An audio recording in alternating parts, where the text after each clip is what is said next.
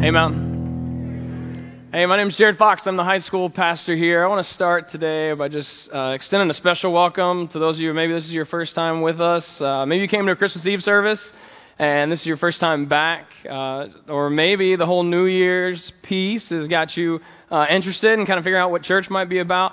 I just want to say how glad we are that you're here. This is the place that you're supposed to be. Regardless of the reason you're here, I think God has something to teach us today. So I'm excited for that. Big news, we made it to 2016, right? Isn't that exciting? You all made it.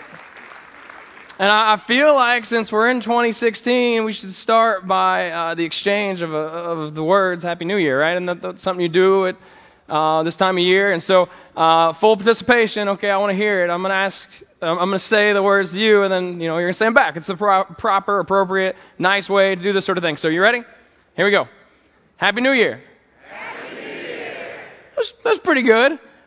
Usually in student ministries, it takes a couple of times to get it perfected. Okay, so we're going to try it again. I really want to hear it. Happy New Year.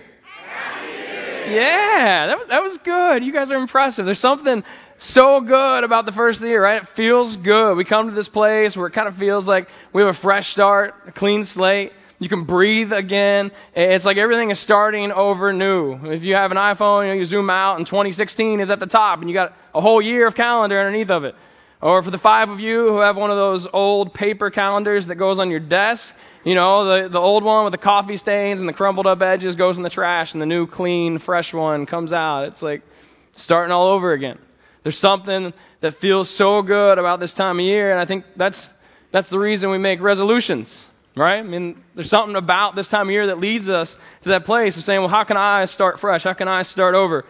So a little gut check moment here, okay? Raise your hand if this applies to you. Don't be embarrassed. Don't be shameful. Okay, it's okay. We've all been there. But I'm going to ask you a couple of questions, and we're gonna interact here. The first question is, how many of you ever in your life have made any sort of New Year's resolution? Raise those hands. All right, most of us. Okay, so here's the second question. All right, how many of you have made more than one in one year? So multiples in one year at some point in your life, right? A few less, but still a lot of us. Okay, this is the big one. You ready? All right, how many of you at any point in your life or your New Year's resolutions have failed to complete it? You know, you feel like you failed or maybe you've given up. Let's see it. Not me, all right? Right, most of us, almost every hand went up. Actually, I just read a minute ago that less than 8% of people accomplish their New Year's resolution. Less than 8%. New Year's resolutions are tough. Most of us make them. We often find ourselves in a place where we're setting some goal, trying to attain something, make ourselves better. But you know what I've noticed, as I kind of studied this past couple weeks, been thinking a lot about New Year's resolutions, most of them, not all of them, but most of our New Year's resolutions are inward focused. They're focused on what we want, not what God wants, right? There's this trend that we start to see with New Year's resolutions. Just to prove it, I decided I'd go to Google and ask, you know, what are the most popular New Year's resolutions? Can you guys guess what the first one was? Lose weight, right? Diet. The second one was get organized, spend less, pay off debt. This next one, this is the lazy man's resolution. I can get behind this one, okay? Enjoy life. Like, come on. Really? That's my resolution. I'm going to enjoy life. Learn something exciting. Quit smoking. Fall in love. Like, you can't force that, right? I can't be by December, I'm going to be in love. I know it. You know, you can't make that claim. Now, this list, it's not necessarily a bad list. As a matter of fact, most of the things on this list are good, things I myself would like to do. However, what I noticed, the list is very inward focused. New Year's resolutions, most of the time, they're focused on us. And there's so many that we get distracted trying to figure out which one we might choose. And, you know, instead of landing on one, we end up picking multiples, or we pick audacious goals that we don't really even think we can get to, or goals that are about focusing on overcoming our past more than they are looking into the future. Life is busy. There's a lot of things we'd like to change, right? There's a lot of things that we look forward to, and it becomes overwhelming. And what I've started to realize, I think, the idea of resolutions, it actually distracts us from what matters the most. It's a distraction. See, in Luke 10, we see this moment where Jesus is traveling from town to town, and he comes to this town where there's this lady Mary and Martha, right? They're sisters, and they invite Jesus to come to their house. And so Jesus decides he's going to go there. And what do you do when you are going to have a house guest, right? Especially an unexpected house guest, right? You hurry home and you shove all the toys under the couch and you vacuum and you mop and you try to get the house somewhat clean and orderly. And then you offer a meal, right? It's customary. It's what you do. You help people out. You offer them a meal when they come to your home. So we see Jesus comes to their home and Martha's in the kitchen cooking. You kind of see the set here. Martha's in there mashing potatoes, working hard to get this dinner set. And then her sister Mary, she's in the other room, just sitting there next to Jesus, listening to what he has to say. And Martha kind of starts to get frustrated, right? She's annoyed that she's doing all of the work. She's cleaned the house, she's gotten everything ready, and now she's preparing this big meal for Jesus and his friends, and she's doing it all by herself. And she's annoyed. I mean, you guys have probably been in this situation. For me, one of the things I like to do least is the dishes, right? Anybody with me? Who doesn't like doing dishes? Right, a lot of us. One of the things I like to do least is the dishes. When I have to do them by myself, I get annoyed, especially when I've done them multiple days in a row. And so what I do is instead of just gently placing the silverware from the dishwasher into the drawer, I throw it in, right? Make it kind of clang around so that maybe my wife in the next room will hear that I'm doing that. And she does the same thing, okay? And instead of taking the pot and just gently placing it in the dishwasher, instead you kind of shake it as you put it in there so it makes a bunch of cling. Martha's getting annoyed. She's frustrated. She's doing all this work all by herself, and she decides, you know what, I'm going to do something about it. And we read this in Luke 10. It says, Martha's sister Mary, she sat at the Lord's feet, listening to what he taught. But Martha was distracted by the big dinner she was preparing. She came to Jesus and said, Lord, doesn't it seem unfair to you that my sister just sits here while I do all the work? Tell her to come and help me. She's annoyed. She decided to start rattling the pots, go and do something about it. And she goes to Jesus. I mean, some boldness here, right? Goes over to Jesus. Says, tell her to come help me. And Jesus' response is amazing. It says, but the Lord said to her, my dear Martha, you're worried and upset over all these details. There is only one thing worth being concerned about. And Mary has discovered it, and it will not be taken from her. Jesus is telling Martha, you're too distracted by what you think is right. You're too focused on what you want to do, while Mary has chosen the thing that's best, that matters most, sitting at the feet of Jesus. Mary chose the thing that lasts forever. She decided to stop and to soak it in and to focus her moment on Jesus. So Martha, just stop your complaining. That's enough. There's something more important. Don't be distracted by what you think you should be doing, but instead focus on me. The God of the universe is sitting here in your living room, and you're worried about the meal. I lived in Vegas for a little while early in my ministry career. I worked at a church there with my brother. Vegas is an interesting town. It's kind of a crazy place. If you've ever been, you know that. It really is. That city never, ever sleeps. If you want chicken wings at 7 a.m., guess what? You're getting chicken wings at 7 a.m. It was one of my favorite parts about living there. Your chicken wings were always, everything was all the time, always going on. There was distractions. There was stuff everywhere. But here's the thing about locals who live in Vegas. A couple things. One, they never, ever go to the Strip. Two, unless family or friends or somebody's in town, right? You don't want to deal with all that's going on downtown. Unless you work there or you have family and friends in town, you don't really go down to Las Vegas Boulevard, the Strip. And so one day we were all hanging out, and my brother and some family were in town. And we said, hey, let's go down. They really want to see some of the sights. And so we load up the cars and we head down. It was myself, some family, my brother, and his 3-year-old little boy, Caleb. And we head down to Las Vegas Boulevard, and we start walking up and down the Strip. Before we do, my brother stops, and he grabs Caleb, and he says, look at me. Here's the deal. Your one job is to stay right by my side. It's easy to get lost down here. Stay right by my side. And we started walking. You're taking all the sights, right? You pass a big volcano that's erupting. You see a pyramid. You see the fountain. SpongeBob SquarePants comes walking right by us. It's just insane, all that there is to take in. And what ended up happening was Caleb got distracted by all that there was, and he started to drift from his dad. And I don't know if it was the lights, it was the fog, it was all the entertainment, the LED screens, the billboards, the buildings, whatever it was, it caught his attention, and he started to drift. And he got distracted. And my brother looked up just in time and saw his little boy just inches from the curb of Las Vegas Boulevard and ran over and grabbed him and pulled him back. And as soon as he did, a double-decker bus came flying by. And he looked at him. He said, "Son, your only job is to stay right by my side where I can keep you safe. Don't be distracted. Stay here." And I feel like that's what's going on here with Martha, as Jesus is saying, you're so distracted by everything else that you're drifting. And the only way that you can truly find the thing that lasts forever, the thing that brings you safety, is when you stay by my side. Focus.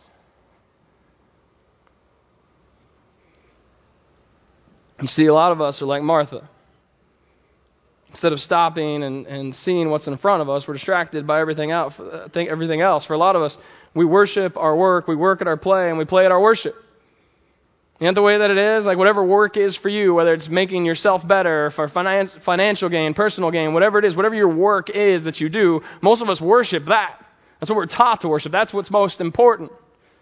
And play is right up there with it, right? We want to play hard. And then somewhere down around the bottom is our worship. We get distracted by what we think is most important when God is sitting here right in front of us. And Jesus is telling us, just like he told Martha, there's something better. There's something so much better. Stop letting everything else distract you and instead focus on me. Stop leaving my side. I know what's best for you and I have your best interest in mind. Be like Mary, who chose the better way to sit at Jesus' feet. And as we approach this time of year, it's our natural bend to make resolutions, right? It's what we do.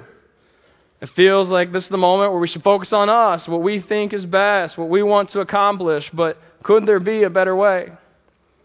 Last year, Nathan McDade, our Bel Air campus pastor, placed a challenge before us to pick one word for 2015, a word that would sort of be the foundation of the year, that would point us towards God. And so we started this tradition last year of, instead of doing the resolution, instead of wrestling through all that, we'd figure ourselves out and place the focus on Jesus instead and what he wants to accomplish through us.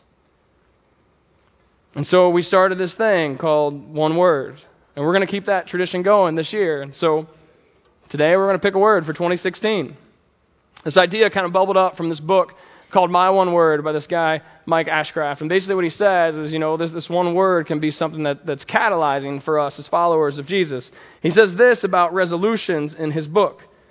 He says, our resolutions seldom work because they're based on the type of person we're tired of being rather than who God wants us to become. Plus, resolutions can be broken, leaving no room for the process of growth. What if our hopes for the year instead centered on who God wants us to become and the transformational process? You see, oftentimes resolutions focus on what we think is best. And what we should be asking is what God thinks is best. I think this idea of one word, right? A word can be powerful. Think about all the meaning that can be in a word, what words have done. Words, they seal marriages, they craft nations, they create movement, they make us laugh. Words, they focus our attention, they make and break relationships. Words, their impact is long-lasting. And think about the power in a word. Take the word love. And love's a good word, and it is full of so much meaning, whether it's God's love or romantic love or friendship sort of love. Love is a powerful word. Think about the phrase, I love you. How meaningful that is. Let's actually do this just so we can fully experience it. Turn to the person next to you and tell them that you love them. And no. I want like some mushiness, like, I love you, okay? I want you to mean it. I want you to mean it.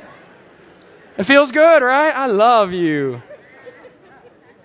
I know, I'll never forget the first time my wife and I exchanged that phrase, I love you. And we had been dating for a while. We were standing on our parents' front porch, and we look at each other. I love you too. And it was trajectory setting for our relationship because it means so much. How about the word hate? That's a powerful word too. Turn to the person next to you and tell them that. I'm just kidding. Don't do that. Don't do that. But the word hate has a lot of meaning. It's powerful. A few weeks ago, my son and I, we were, hanging out late at night watching TV, and bedtime came, and, when bedtime comes, a fight erupts, and it's 8:30, school the next day. We're only halfway through this episode of Ninja Turtles, and so he can't stop, right? And we get in this argument about it, and we kind of blow up, we lose our tempers. My son does this thing when he gets mad where he clenches his fist and he clenches his teeth. I don't know where he gets it from, but, he bubbles up with emotion, and finally he storms up to his room. And I tell my wife, I got it. I'm going to go up and talk to him. And I go up, I climb up into his loft bed, and I lay down next to him. And I say, son, what's wrong? He looks at me, and he said, Dad, I kind of feel like I might hate you. Right? It's the nicest way that anybody has ever told me they hate me before. He's just 5 years old, so I look at him. I say, son, do you even know what that word means? And he kind of shrugs his shoulders like, yeah. So I start to unpack this word with him and how full of meaning it is. And just a minute later, his eyes are now filled with tears, and he leans over and gives me this big hug and says, Dad, I don't hate you, I love you. Because what we know is that words are powerful. They're full of meaning, right? They're pregnant with meaning. Let's play a little game to prove it, a little word association game. I'm going to say a word, and what I want you to do is just kind of, you turn to the person next to you, you can say it in your head, whatever you want to do, but what do you think of when you hear this word? You ready? Here's our first word, the word refugee. Right, that's a big word right now to us. There's a lot going on with that word. Maybe you think of Syria. Maybe you think of our safety. Maybe you think of their safety. Maybe think of ISIS, corruption, war. That word is jam-packed, full of meaning. How about the word attack? A lot of us immediately think of Paris. We think of fear, battle, slander. Some of us think of sports. I coach a 5-6 clinic for basketball, and we had our first game this week, and 5-year-olds are clueless when it comes to the game. We're on defense, right? And I'm out kind of coaching with them, and I look at the boys, and some kid got the ball right in the paint, and I say, everybody attack the ball. And you know what? They attacked the ball and the kid, and they took it from them. They didn't just play defense. No, they attacked. Like words can be so jam-packed with meaning. How about this one, Trump? Right? We're all thinking of a card game, I'm sure.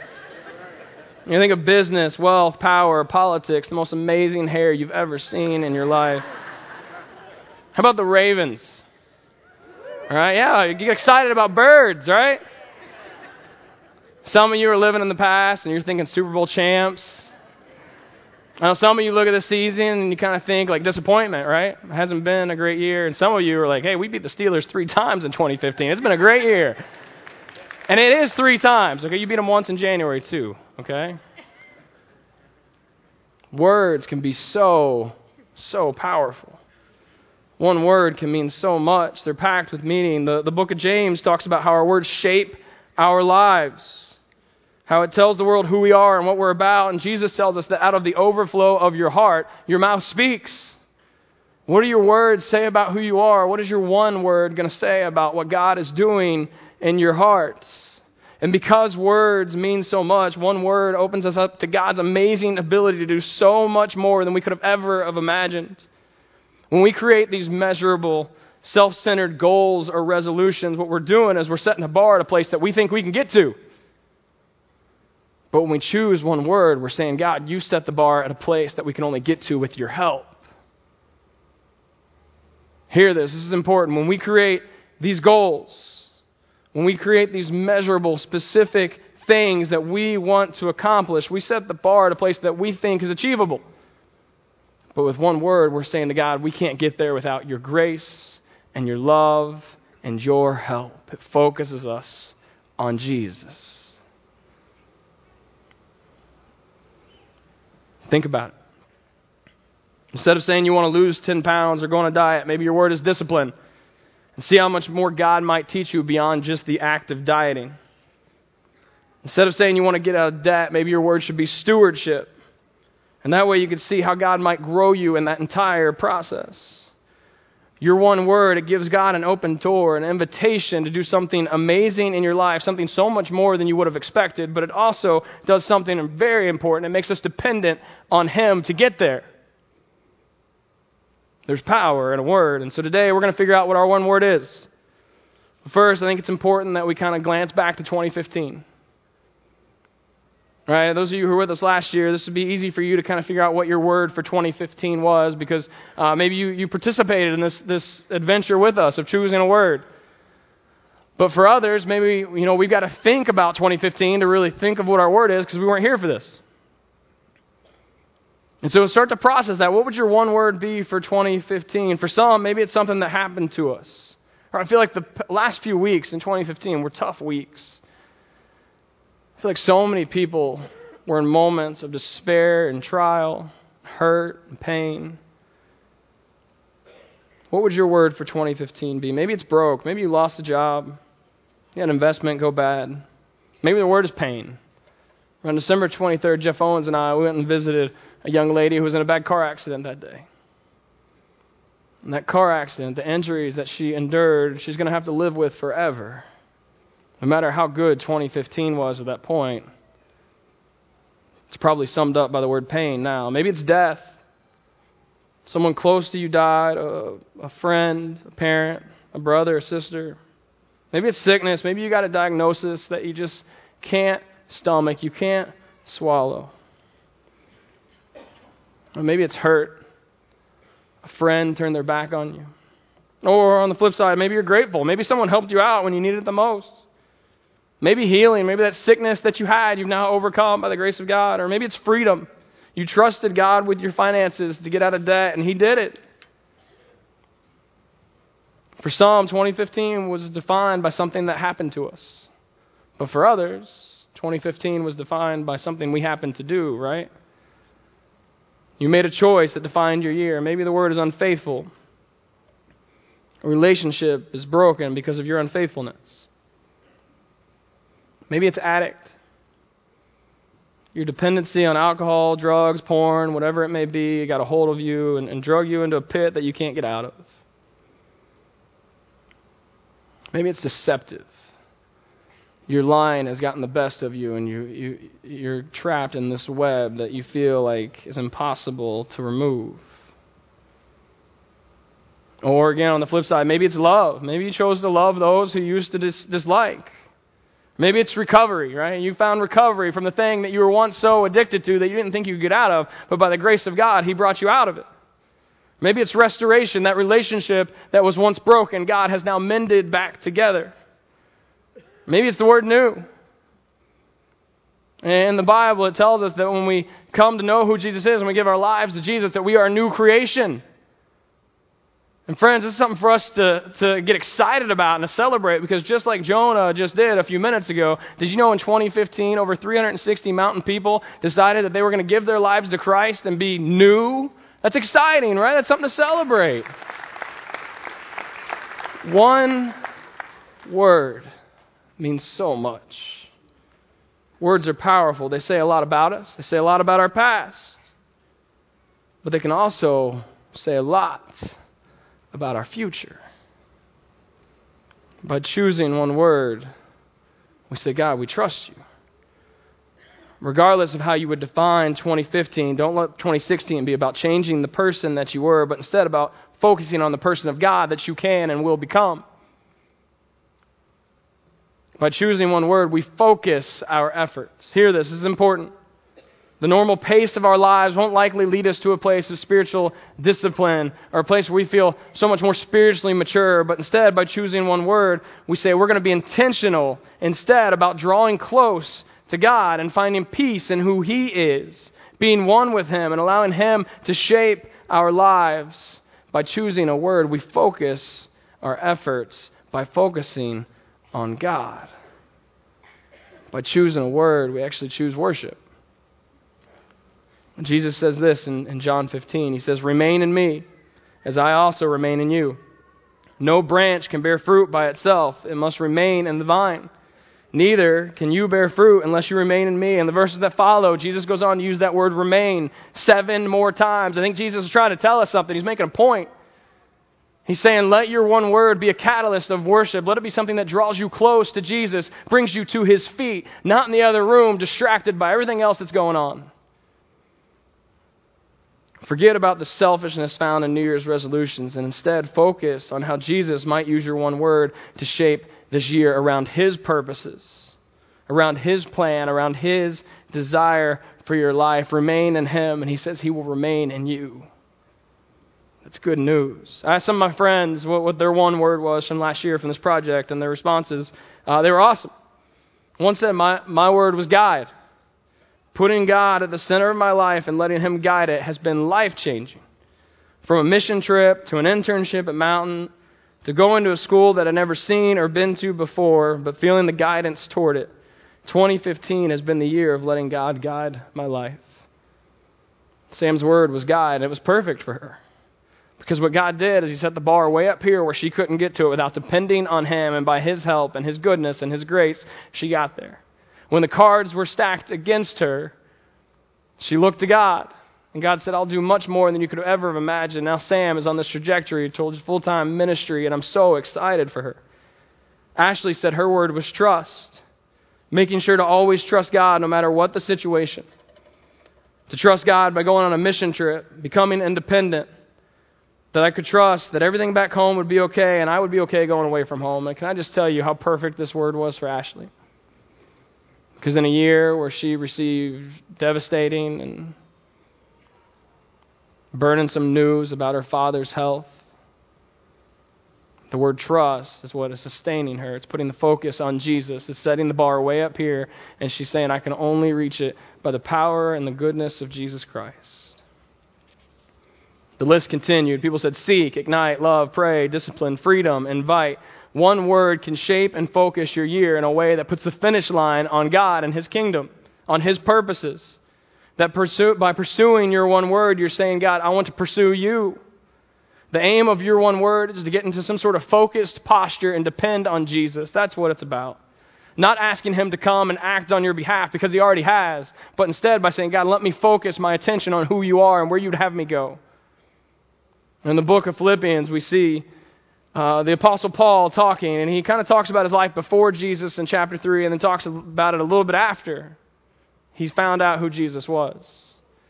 And after he found out who Jesus was, he talks about all of his sacrifice, how important God is. He puts the focus on who God is, and he makes that known, and he says all this, but then he continues. In Philippians 3, he says, not that I have already obtained all of this, or have already arrived at my goal, but I press on to take hold of that which Christ Jesus took hold of me.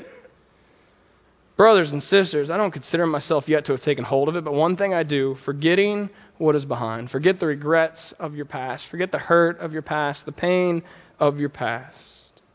Forget what's behind and straining toward what is ahead. I press on toward the goal to win the prize for which God has called me heavenward in Christ Jesus. That's what your word is about. It's about seeing the finish line. Paul's not acting out of regret. He's acting out of vision. Vision for who Jesus is and the promises that Jesus holds. And he says, I want to be more like him, and I want to understand him, and one day I want to be with him. He's acting out of vision. That's what your one word is supposed to do. It's not about acting out of the regret. If so, we become unfocused, we become undisciplined, we look backwards. Instead, we want to act out of vision and move forward. Your one word, set your eyes on the goal, the prize, being more like Jesus. And so we need to stop and ask, what's the word? Ask yourself, what's your word going to be for 2016? I'm not sure that you'll figure it out here in the next couple of minutes. You know, maybe it'll take a couple weeks, maybe it'll take a couple months. But what I do know is that if you ask, God will lead you to a word. Here's some suggestions. Maybe it's pause or faithful or patience or submit. Maybe it's the word grace. Those of you who feel like you've wronged God and you're trapped in this pit of your sin and the things that you've done, you need to know and understand God's grace in 2016 and let him set the bar and pull you out of it. Maybe it's love. Maybe it's new. Maybe today is the day that you start new. That you say, oh, that Jesus guy, I want to be like him. And so I'm going to be like Jonah and the 360 others. And I'm going to say, you know what, today is the day that I'm going to start new. And I'm going to be a new creation in Christ. And let me just invite you, if that's you today, after service, would you please come up and tell somebody? There'll be some folks up here waiting for you. They would love to hear that. Maybe that's what your word will be for this year's new. Maybe it's believe or seek. When I was preparing for this message, I ran into a guy at Starbucks. We hadn't met before, so he comes over, hey, Mountain, how are you? Like, hey, how are you? And we got to chatting, and turns out his first time at Mountain was on the first of the year, a sermon much like this one, you know, the New Year's resolution. He said it's been a crazy couple years since, but he's seeking. And what I know is what the Bible tells us, when we seek God with all of our heart, we'll find him. All those words, so full of meaning, they can open doors for God to do much in us. My word for this year is presence. Being more intentional about my time with my family, my God, my friends, people, ministry. Being more present so that God might be able to use me more effectively. And as I've started to pray over this word, God's actually changed it a couple times, but I'm confident that this is it because he started to drop things in my lap that will help me to pursue this word in ways that only God could. He dropped this study in my lap that my wife and I are going to do together that's going to help us be more present together, but also with God. You know, I'm going to have more tea parties with my 2-year-old little girl. I'm looking forward to it. I'm going to have more sword fights with my 5-year-old watching Ninja Turtles. I'm going to put my phone away at dinner. Now, I'm going to go on more dates with my wife. I'm going to spend more time invested in the Word of God and study and worship and prayer. And when you know your Word, find a verse to kind of frame it up for you. Mine is Psalm 16:11. It says, "You make known to me the path of life. In your presence, there's fullness of joy." Allow God to give you a verse to sort of solidify what your word would be. You know what I'm excited about with my word? It's not what I've framed up so far, that I'll do all of these things, but what I'm excited about is in 2017 when I look back to see where God actually put the bar and how I got there, because I can only do it by his help. And by being in a posture that says, Jesus, I trust you and I depend on you. One word can do a lot for us. And so we need to discover our word. I know what you're thinking, like, how can I do that? That's a lot of work. Let me offer you 2 suggestions, okay? The first one is look in. Look at yourself now. Take a personal inventory of where you are. Find an accurate view of your life, and then ask God where he wants you to be. This isn't just about seeing our regrets and overcoming them, but instead it's about seeing where we were and seeing who God wants us to be. Those are 2 different things, but they're both important, that we let God lead and guide. God wants this from you, and we could do this oftentimes by looking at the Word of God. James challenges us to use the Word of God as a mirror for our lives. He says, anyone who listens to the Word but does not do what it says is like someone who forgets what he looks like.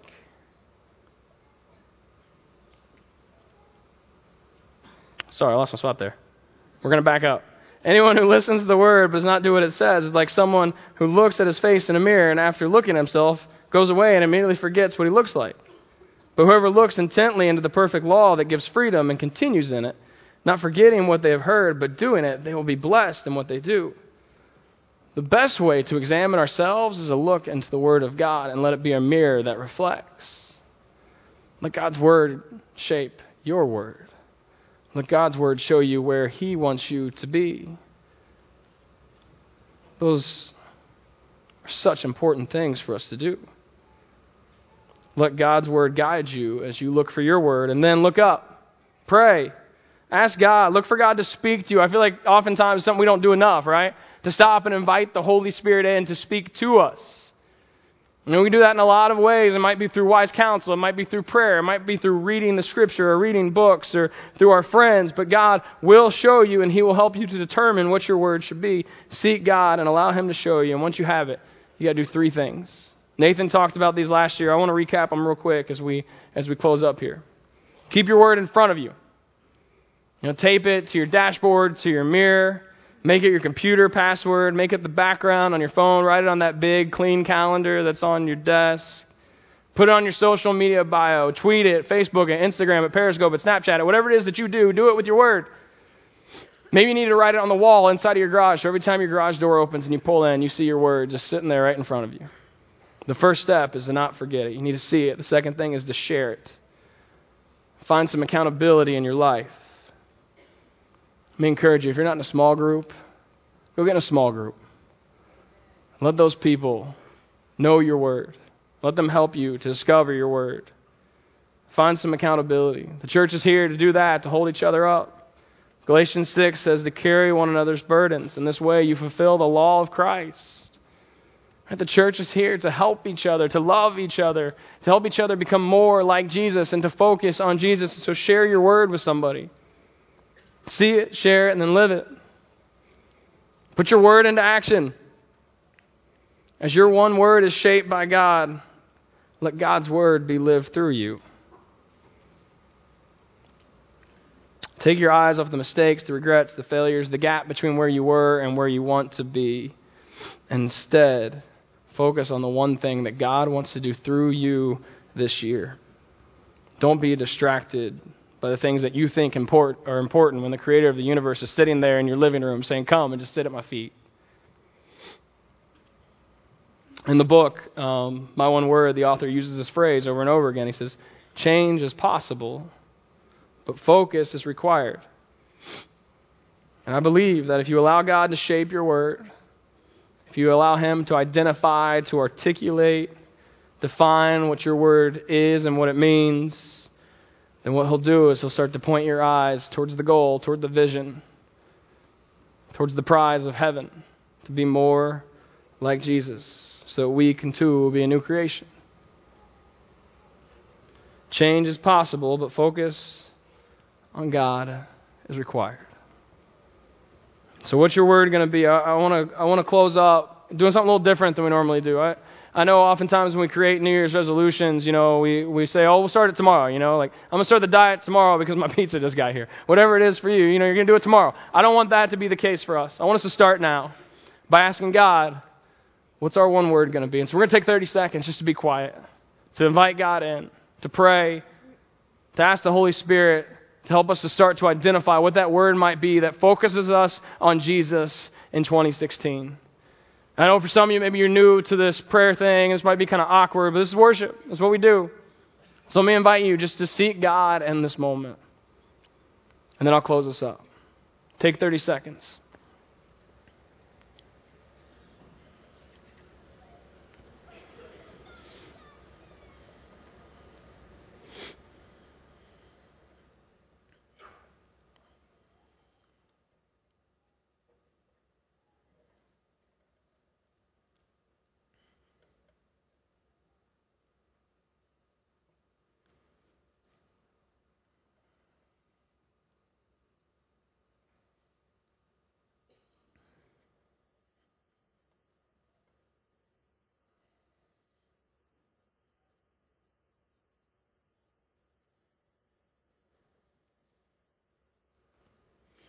God, hear our prayer.